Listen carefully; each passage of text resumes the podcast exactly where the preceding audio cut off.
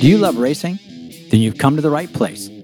We discuss current topics in most asphalt series, as well as deep dives into the history of racing, race cars, and the drivers. I'm NASCAR driver Derrike Cope. I share some of my personal stories, as well as highlighting those people that shaped my career and others. I'm Alicia Cope, and we also take on controversial and engaging topics on many subjects, including NASCAR, as well as tips and tricks that have worked for us in building teams from scratch, keeping relationships, and finding new roads. Hopefully our experiences will inspire you to reach your own goals. Let's get started. Welcome back, Race Theory. This is episode thirty, and there is a lot of controversy. And this is kind of interesting because it kind of falls right in line and expands on our last episode. And that was about B O P and the, the balance of performance and keeping parity in the sport and making it interesting. And lo and behold, we have now entered into LouverGate. So, you know, the uh, uh, instead of, you know, Nixon involved, we have got Hendrick Motorsports. So interesting enough, it is about, you know, the fact that, you know, with the new NASCAR Next Gen, this car is a spec car. And as we have alluded to in the past, it is all the same parts, and they are not to be altered from the suppliers. So we've already seen some things happen in the past, you know, where I think it was with um, Keselowski and Roush Racing, you know, their their team, they had altered the roofs on the car at Daytona and got their hands slapped, and there was some some things there. I don't know exactly what all the fines and things were, but uh, there was, you know, some definitely appeals some punishment. and some punishment for that, which NASCAR, you know, has been in that mode for quite some time. They have punished the teams with financial, you know, penalties. Like when you have a major penalty, an L two penalty is a major penalty infraction, and then the severity is higher with the amount of money that they hand out. And they hand out typically, you know, a money fine as well as points. So that's been kind of the norm here. And I think a lot of it was brought on when they allowed sports betting. Well, for certain, there wasn't near as severe of fines like pre-twenty eighteen. Yes. And I remember when we were with Starcom as the team principal there, you know, the team manager for the organization, I was going to all of the owners' meetings and was privy to listening to all the things that would happen, you know, in the beginning of the years about the marketing strategies and, you know, where we were at as as a as a series and, you know, how we were doing on ratings and things like that. Well, then there was the the time that we did to start to discuss when they were basically uh, approving the betting. And sports betting became, you know, obviously it's been very prominent over the years. And, has and been, NASCAR wanted it. And they did. And, uh, you know, it was run, it was, you know, pretty well, I mean, in, in Europe, you know, it's pretty widespread. And they're betting on about everything in sports over there. But they have a very structured system of of checks and balances. And there is actual organizations that are solely dedicated to monitoring and setting guidelines and parameters that are very stringent and do not allow for, you know, the fixing and, you know, the changing the spreads and doing the things that could alter, you know, and, and mislead the the general public and the betting, you know, going on for, um, you know, these games. So when this was all transpiring with NASCAR, it was very interesting to be in those meetings and to listen to um, the very high level involvement and all the things that NASCAR were putting in place. And they discussed it at length. And it really was, I think, starting out at the top with all the owners trying to emphasize, you know, just how important this was, that it needed to filter down from the top to the organization and the people working there on the cars and the people making the strategy calls and all the things, um, you know, in there. And to, to really to try to get the word across that, look, we have a responsibility as an entertainment business and this sport to not diminish um, what we're about to let into the sport and take on for the very first time in sports betting. So I, again, I was, I was very intrigued by it all because of the level of, you know, excitement and, and intensity. And, um, and I think, you know, there was a lot of forethought about, you know, the circumstances of what could transpire, what could happen, and just how much it could, you know, affect the sport itself. And so, you know, I remember, you know, being at uh, Miami at Homestead Miami Raceway in one of the Cup races before all this happened. And this was right before the sports betting was going to come about. And it was, I think it was Premium Motorsports, and one of the, it was the back markers running for the bottom three positions. Rick Ware. Rick Ware, a couple. And so it was all that type of, that group of that deal. And right at the end of the race, there was a lot of rhetoric on the radio. And, um, you know, people were coming on, the crew chiefs were coming on board talking about, you know, problems with the car and this and that and throttles or something. And they were saying all these things and trying to get their drivers to manipulate the ending of the race. Well, and Eggleston said something that well, was very telling. Yes, yes, it was. I wasn't going to bring up the name, but you did. So you threw him under the bus. But anyways, yes, there was some things said. And, you know, obviously it just opened up a can of worms. And there were repercussions. And it really was like the first real, I think, time that knowing what was coming of age or coming about, they were, you know, I guess, poised to set a precedent. And they did. And they docked points and they took them out of, you know, it was a major amount of money that they would have won and, and docked them points. And I think we ended up, you know, being in it and moving up a position. And um, so, you know, anytime that you gain a spot in the points uh, and all those things, you're, you're, there's a lot of money involved and, and opportunities for next year. And obviously, you know, having egg on your face with sponsors as well. So there was a lot at stake, but I think that really set a precedent.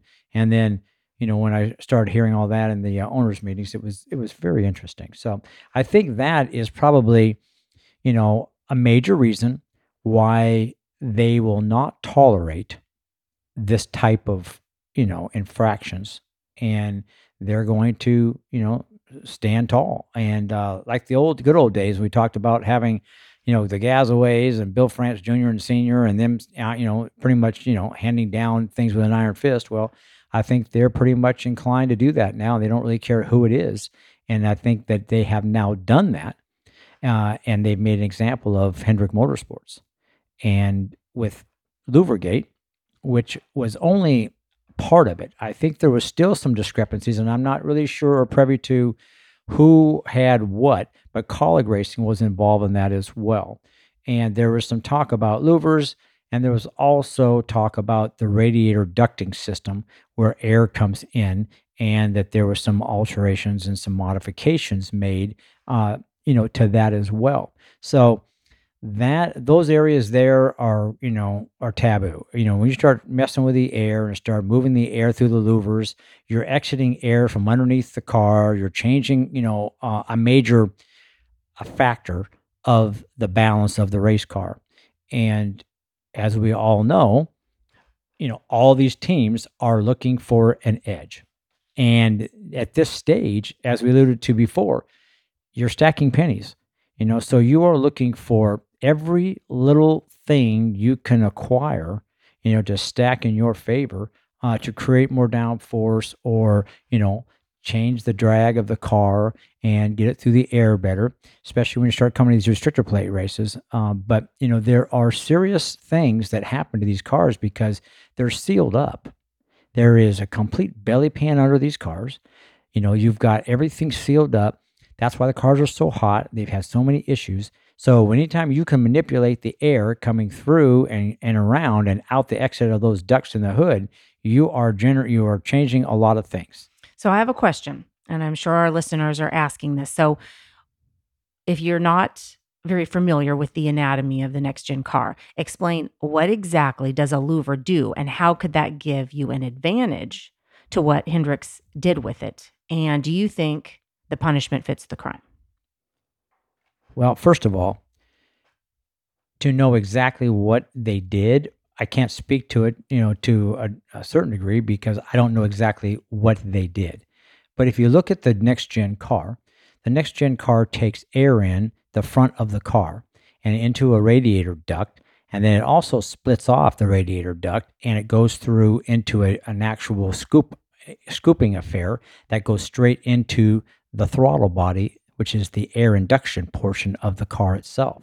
So, and they have these other fixtures inside there, these plates that have different size holes in there that you can change and make adjustments on. So you either can speed up the air or slow down the air going into the throttle body, you know, which then you, you know, you have an E F I system which manages all that. And you've got, you know, sensors that adjust all the engine uh, for all this, you know, change in fuel and air mixtures and stuff. So, so there's a lot of things going on there. And then they have these other ducts that come off of the air off the front of the car that funnel to the louvers, and the air exits out the louvers.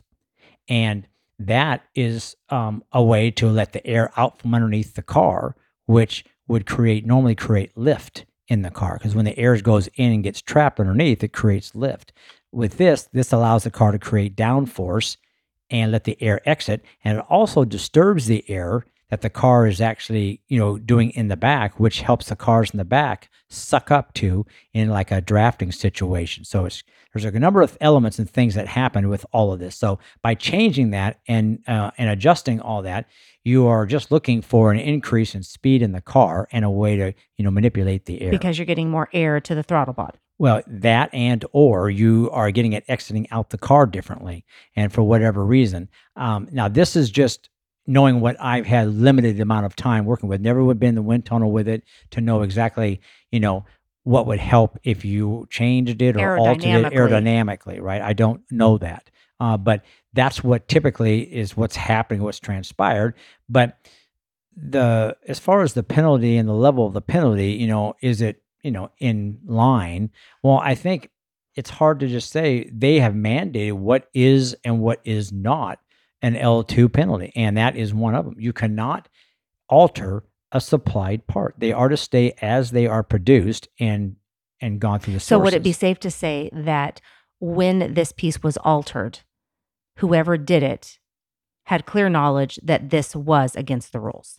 Yes. Okay. So it couldn't have been one of those things, well, well, we didn't quite know if that was going to fly or not, but we thought we would try it. Well, again, that's what you would think when, when you alter a part and there's specific rules and people know the rules. You are not to alter these parts. But then, you know, when they went to the appeal process, you know, Hendrick Motorsports basically was saying that in their documentation that it was documented that it was inconsistent and unclear communication about these parts.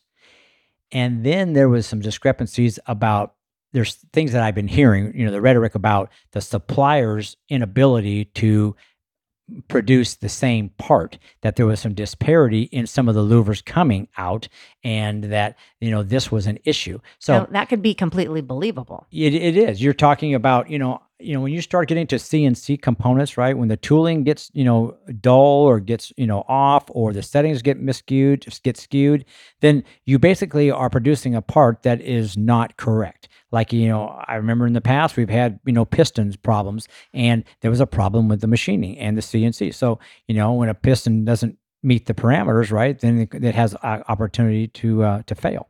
So, again, I'm talking from a standpoint, I don't know the reality of what all has happened just from what I have understood or heard.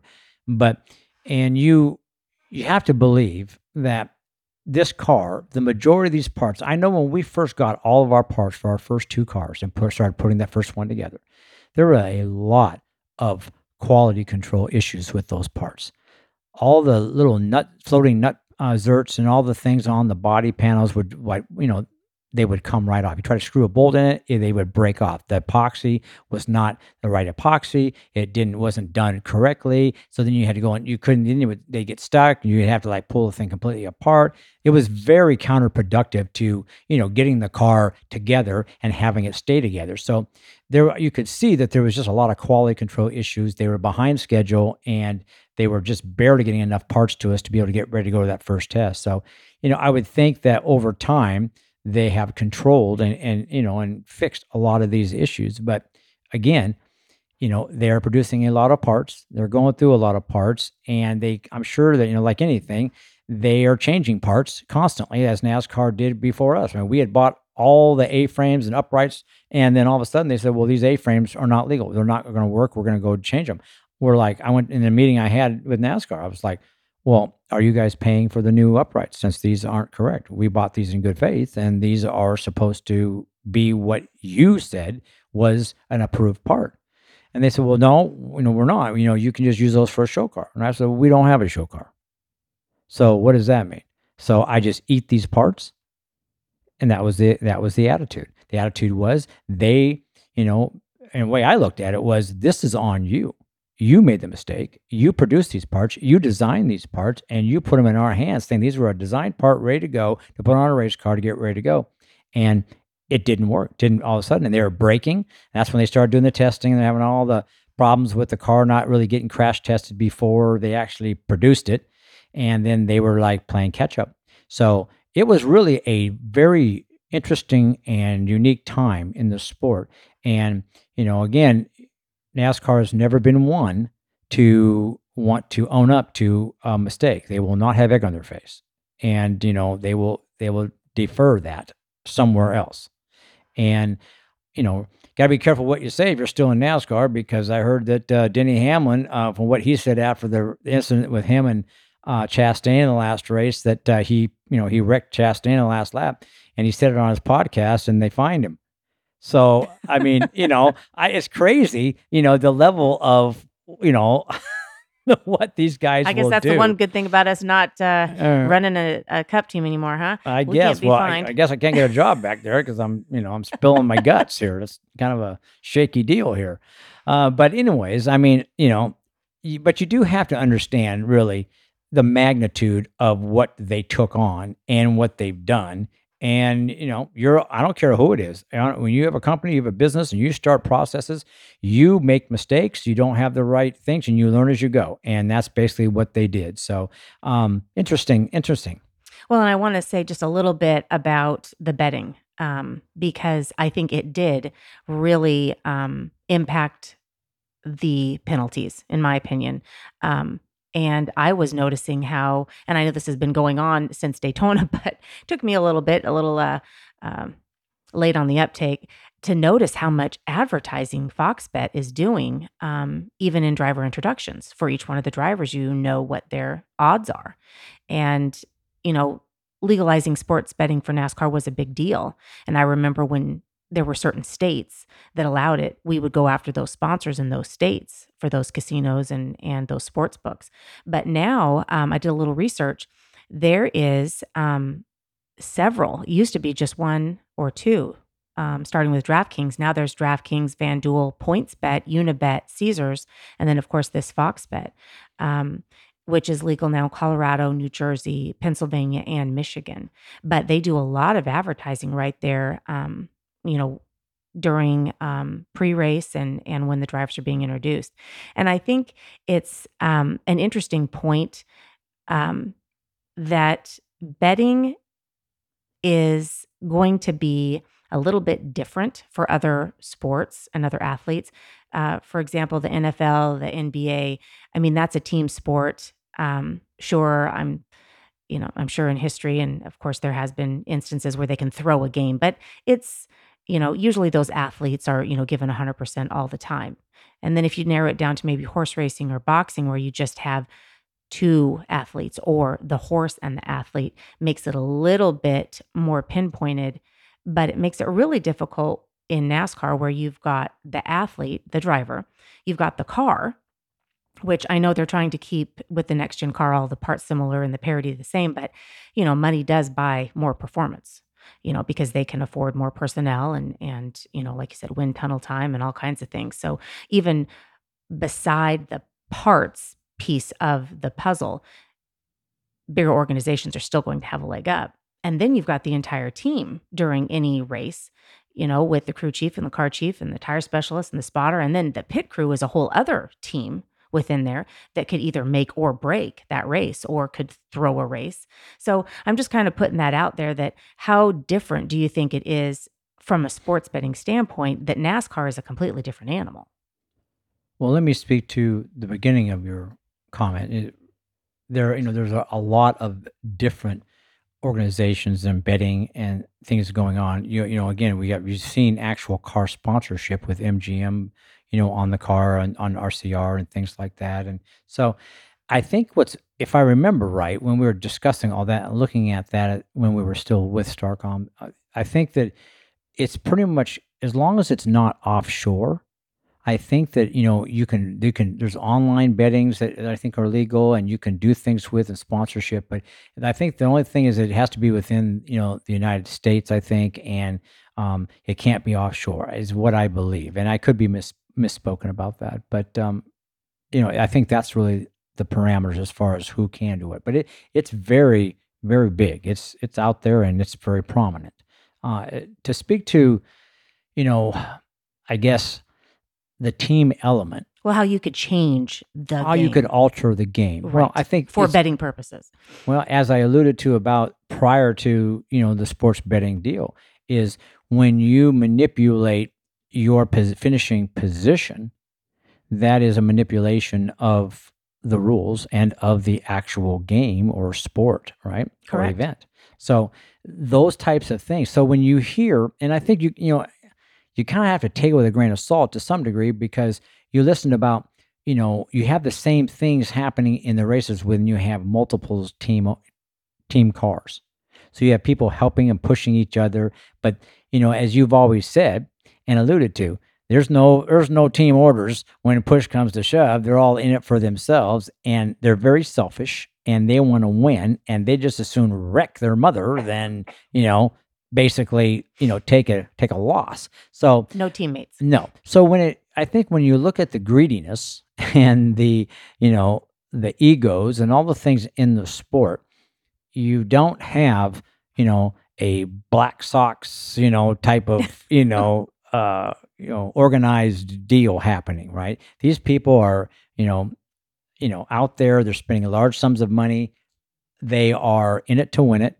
And the drivers themselves, you know, uh, from being one, I mean, you you really have no regard for anybody else. And I know I don't want to go wreck somebody, and to do it, I'm, I just I never raced that way. And there was sort of a um, an unsaid ethic when I was racing, you know, back in our our day, in our era, you know, where we just, there was respect for your individual, and you, you had to go past the guy. You could rub on him. You could do things. Rubbing's race, and we get it. But we weren't just flat ass wrecking people at the end of races for the win. And maybe Earnhardt did it a couple of times, but you know, that was more like, you know, payback. Well, that was, you know, he just wanted to rattle his cage, you know, mm-hmm. at Bristol, and Terry got Terry, you know, so, you know, there's always a way to get around it, you know, when you did that. But, but for the most part, you, you really were, you know, going to race purple people relatively clean and, you know, do it the right way. And I think that's how we were brought up, and that's how, you know, the mentality was. And then in somewhere along the way, once those, those drivers started exiting the sport and retiring, there was an influx of the younger guys coming through the thing that were learning a different way to race, and they were taking people out to win races at no cost, and you know they were going to win it at at no at all costs, right? So, and I think that dynamic finally crossed over and changed, and that became the norm versus the way it was before. And you know, and that's why you know you see the the way that um, you know. things are being dealt with now, in my opinion.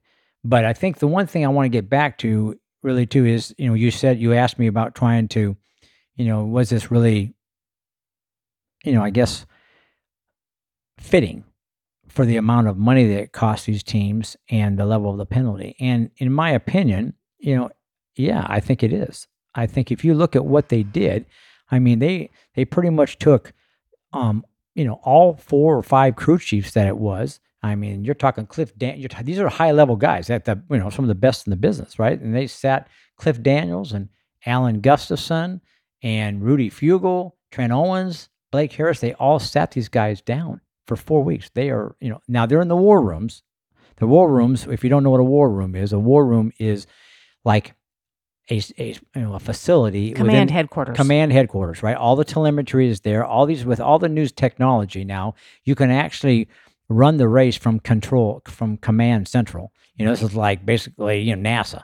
And they got all these T Vs and fixtures and monitors, and they know everybody else's fuel mileage. They know what they took for tires. And they got this group of people and engineers running the race from there. And well, the top teams to to about the the mid-pack teams, like our Starcom never had that. That is correct. Yeah. All the way down to, like, you know, I know that uh, Star, I mean, uh, J T G Doherty has it, right, but it's a smaller group, like ten, twelve people. But the higher, bigger ones will have more engineers, more people, and there's, you know, more access to information, right? But it does happen. They they have a they have a place that they call the race from, and, you know, it's being monitored back and forth. So the telemetry is all, you know, interconnected. So very intriguing when you look at really the level of uh, involvement, right, from an organization. And but, you know, here's these crew chiefs. They've gone, but they have so much depth. They bringing they bring in quality guys that were crew chiefs, you know, that are now on other projects, you know, like Greg Ives, who just retired from being Chase Elliott's crew chief, right? Or left from, he's doing the other, like the Garage fifty-six Le Mans program. You know, he was taking over and doing something. So they have such depth. It really is not as big a deal, but still the synergy between the crew chief and the driver, it is disruptive, right? So they can be in the war rooms, but they cannot be communicating with the driver. That is correct. They can't be at the racetrack. They, they can, right. They but, can't be at the racetrack. They have to, they cannot. They, but they could still be giving their knowledge from the war room. That is correct. Yes. And okay. They can have interaction there. So, uh, but they also lost a hundred, uh, uh, the, the fines were a hundred thousand dollars each. So each, yeah, that was four hundred thousand dollars out of the Hendrick Motorsports organization, right? That's that's that's pretty. That was the large largest sum in of money. History. That's the largest in history of or, for a single organization, right? And they lost a hundred uh, owners points and ten playoff points, and then the drivers lost the same. I think they lost uh, a hundred points. Well, and, and that could be crucial uh, in a championship. Yes, so you know it comes down to one, two, three points lots of times, right, to get in the playoffs or not in the playoffs, right? If you don't win a race, right? So there's a lot of, you know, underlining things that really, you know, can hurt the organization as they go. And then there's this other thing that's kind of the elephant in the room right now is, you know, now that Chase Elliott's hurt, right, and he's outside that deal, he's not affected by that. But there is some, you know, and again, I, it's so convoluted for me. I didn't even know all the things going on there. But, you know, for him to come back, he's given some type of, you know, I don't know what you call it, a mulligan of some sort for being hurt. So he gets to come back and resume in the in the car. And how do you feel about that? Because, well, I mean, the louvers had nothing to do with the drivers. In fact, the drivers that were well, in again, the cars I probably may, didn't I even know. I may be talking out of sorts because I don't know exactly the whole thing, but I know that he gets to come back in, right? And there could be, it could be a deal where it doesn't really hurt him as badly.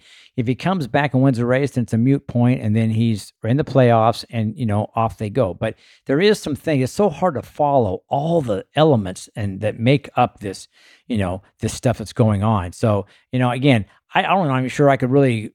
followed it back when I was the team manager. It was so, it was just, it was hard, you know, to understand. And it's, you know, there's just so many, you know, things. And, but yeah, it's, there's a lot going on there. So, you know, the teams, you know, they made a lot of, uh, you know, a lot of choices and they're paying, you know, they're paying for it now. Right. And so, um, it's interesting, I guess, you know, I know that, uh, you know, it'll all come out in the wash, I'm sure, sooner as we get further down the road and, you know, people get into, you know, winning more races, we get further down and who wins races, you'll start to see a clearer complexion on just the ramifications of what has happened here just uh, recently, right? But I thought it was, you know, a good time to, to kind of expand on it because we had just talked about, you know, balance of performance and all the other types of series and, you know, trying to keep the, you know, the, the cheating at a minimum because they take away and they give to make sure that everybody's running close all the time. And then you, you go to the, like the restrictor play races and, you know, those are those races, you know, are the ones that, you know, are the ones that are tight and they're exciting and interesting. And the, and the bigger, and the more you cheat, the bigger, you know, the gain and reward there is for those types of races. Right. And so, there's probably a much um, bigger spread because there's people that would be up in the mix that normally would not be. Yes, that's correct. And speaking of, you know, we, we were just talking about, you know, all the types of, you know, things that happen to these races. And, you, and we were talking about, I think, the lack of respect. You know, we've talked about that before, but I think this kind of like, we can kind of expand on that to some degree as well, because, you know, we were just talking about, you know, like, like it used to be when I was driving and the guys that we had in there, you know, we, you know, the Mark Martins and the Dale Seniors and, you know, Tara Labonte and Bill Elliott and, you know, Darrell Waltrip, Darrell Waltrip, Allisons, Allisons, you know, Richard Petty, uh, you know, Dale Jarrett, you, you name it, all the guys. Right. And, you know, you raced those guys like you wanted to be raced. And that's, you know, the way that you really kind of looked at it, right? And if you didn't, they'd set you to rights. Yeah, if you if they didn't, I mean, there was, you know, you know, you knew that you were going to get wrecked at some point, right? And at the same th- time, you weren't going to take what they gave you. And, you know, we it did come down to fistfights, and I certainly have been in in that, you know. So we had our our disagreements, and we had those things happen, and it come to blows at times. But for the most part, you just tried to, you know, I guess, inflict that upon them and and show that you weren't going to take it. And that kind of set a precedent for you that, you know what, you give me that, I give you that, right? And if you race me clean, then I'm going to race you clean. And so I think there was a lot of respect. There was an unsaid level of respectability out there on the track. That's correct. That I'm not going to take you out for the win. Yeah, that's correct. And right. I think that was, I, I think you see, if you want, you watch any of the real old races or even, you know, the early two thousands type race, you, you really see that. I think you still saw that where, you know, guys wouldn't use somebody up to win the race, you know, and, and that's just the way they race. And I think you had to have, you know, whether you liked them or you didn't like them, you had to have respect for them to take second place by not going out there and just wrecking somebody for the win. And that is not the case today. I don't care, you know, in, in any way, shape, or form. Well, Kyle Busch obviously agrees with you, baby. Yeah. Well, I mean, that's, that's, that's correct. I think recently, obviously there's been some, you know, some things put out that, you know, some videos that, you know, I guess Kyle had met with the, you know, the uh, media and was talking about just that, you know, reiterating what I've just said, basically that, you know, there was a time that, you know, he got sat down and, and got spoken to and, you know, they went through, you know, the do's and the don'ts and whys and, and all that. And, and it resonated with him. And, you know, I think. And he is one of the drivers, whether you love him or hate him, he is definitely one of those drivers that does not take out people for position or for the win. I mean, he doesn't intentionally wreck people. No, I, I think that, I think that is true. I think he, you know, he was very aggressive early on, you know, just as as Kurt was, right? I think, but, um, you know, Kurt got smacked in the mouth, you know, by doing some of the things he did, and maybe learned a lesson, maybe not. But uh, I think, you know, I think Kyle, same thing. If you really watch Kyle, I mean, an ultra talented guy in, in, in superb equipment, and he's never really had to resort to doing that to a great degree. He's every he's given it stuff back, and they've been in fist fights, and he's been in disagreements. And when you're up front buying for wins, and you know, and and at that level of manipulation with the race cars and the air, you are going to have miscues. You're going to make mistakes. You're going to, you know, you know, get the car's going to get out from underneath you, and you're going to make a mistake, and then, you know, that's when the ensuing problems and disagreements happen. Because I've always said you can't put three race car drivers or three owners together and come up with the same story on any one wreck. So that's the truth, in my opinion, and it'll never change. And so, but that, I think that's true. I think he's been one of those guys that has kind of like been able to do it without, you know, without causing that kind of major grief. And he even said that there used to be mentors in the sport, and he kind of admitted that I may may not have been one of these great mentors. I've just told the guys within my organization at K B M, you know, the respectability clause, if you will. But he said there used to be those veterans of the sport that you respected as a rookie coming in, and then even as a less experienced driver, you just had that level of admiration for those drivers on the track. And you did not, you know, mess with them unless they deserve to be messed with. And like you said, if you're, obviously, if you are running for the same position or the win, there's going to be tit for tat up there. But, you know, some of these drivers literally take out people with no regard. And for the equipment, for the teams, for the drivers, for, for whatever. And that is, I think, a a lost, um, you know, art, if you will, or lost a characteristic of the sport that used to be there that is no longer there now. And you can definitely see it. And you can definitely see it with the other series. I mean, the Xfinity and the truck series, my goodness. Um, that Atlanta uh, truck race was like bumper cars. And I mean, you could even, couldn't even watch a green lap almost without wrecks, just constant. And of course that comes with an experience. Um, but you see that these Xfinity drivers, it used to be when we ran um, our Busch series and you were the driver owner, there was a lot of Cup drivers that were in the Xfinity series as well. Um, you know, Busch to Nationwide um, and then Xfinity. And you still saw the respect there. There wasn't near the wrecks and constant cautions as there are now. And so I think that um, that's one of, you know, the supporting um, arguments to this, to this position as well. Don't you? Yes, I do. I, it was indicative, I think, this past weekend, if you did watch, you know, all three races, the truck race was horrendous and the Xfinity race equally as bad.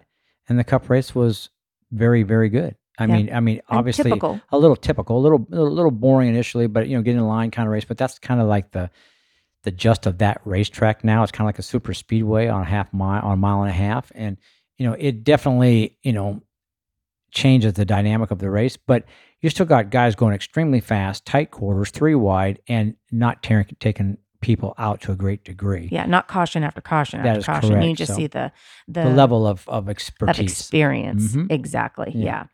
But even even like you said, when you talk about the Truck Series and Xfinity Series, it just seems like that there is a great deal of, of you know, uh, lack of respect, you know, people just taking people out. You can't get to, you know, a, a green-white checkered even. It takes, you know, lap after lap, caution after caution to even get through these races. And, you know, you go three, five laps, and then you got a wreck. And three, five laps, you got a wreck.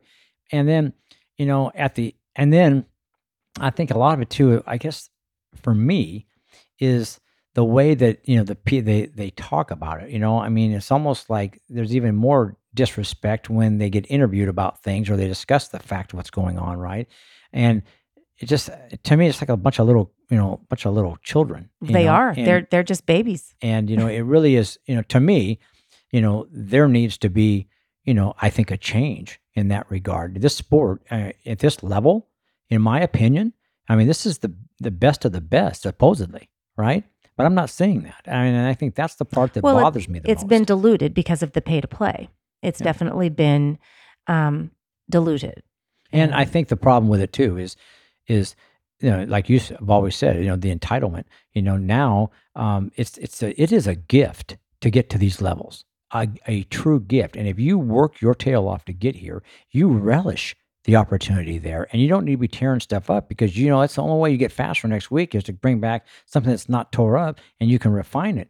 And that's just not the case anymore. So they're just throwing money at it and they come back with a brand new truck and go back at it again and, you know, or a car. And, and so it's disappointing, you know, to see it go, I guess, just being a traditionalist like myself and coming up from a different era and seeing it now, it really is hard for me to swallow seeing it. Right. And then being around some of those those kids and seeing them, and uh, it just, I don't know.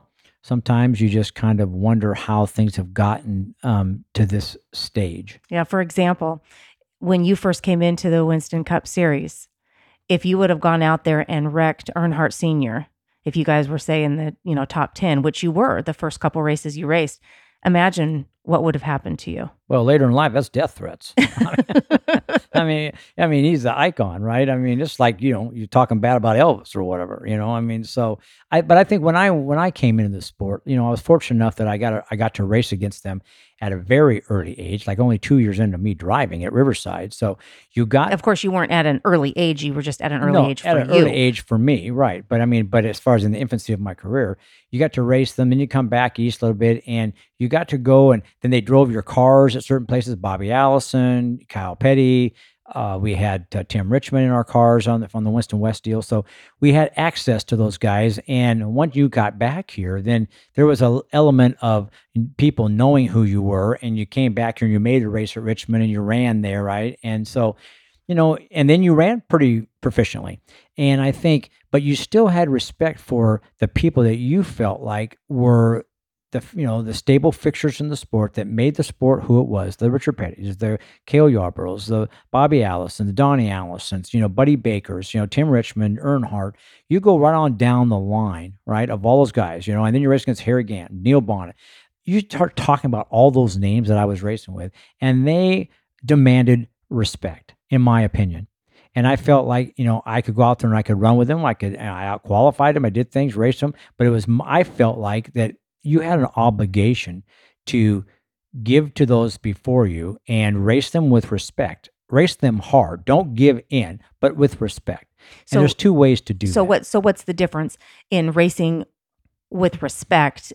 And you're saying, I'm not giving them an inch. So what's the difference?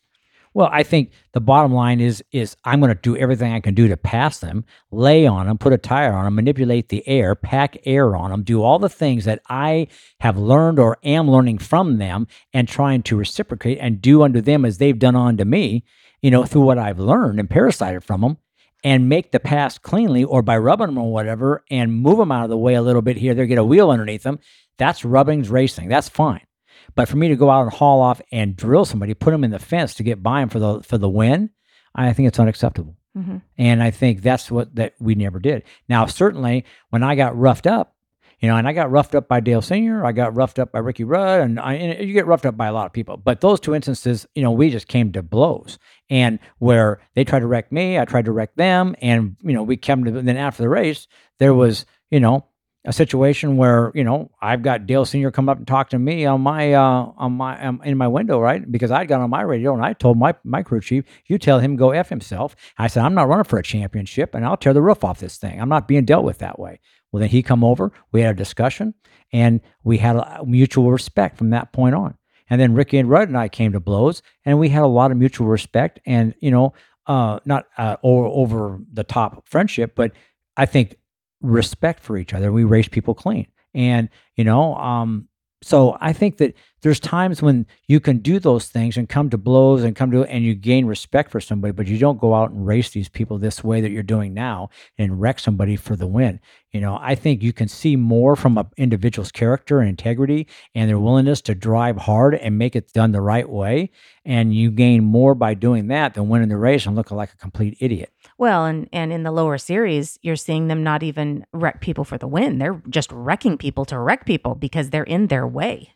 Yeah. Or, or, you know, or sometimes you just wonder, you know, if they just don't have the ability, if they can't, you know, they don't understand the air. They don't understand that when they drive in the middle that you better turn right with a truck. When you drive in the, in between two trucks, you better turn to the right because you lose all the air off the spoiler. The truck goes sideways and you're going to, but either they don't know it well enough yet, or they just don't condone it, or they don't care. And they're just driving on the edge of their seat and they're just on top of the, on the edge of things. Right. And so I don't, you don't know because you're not, and maybe the car's truck's evil handling, who knows, but at some point, you have to drive within your equipment and drive within your own ability. And I don't see that right now. And yeah. I think it's a disgrace. Yeah. And in my opinion, they need to fix it. Yeah.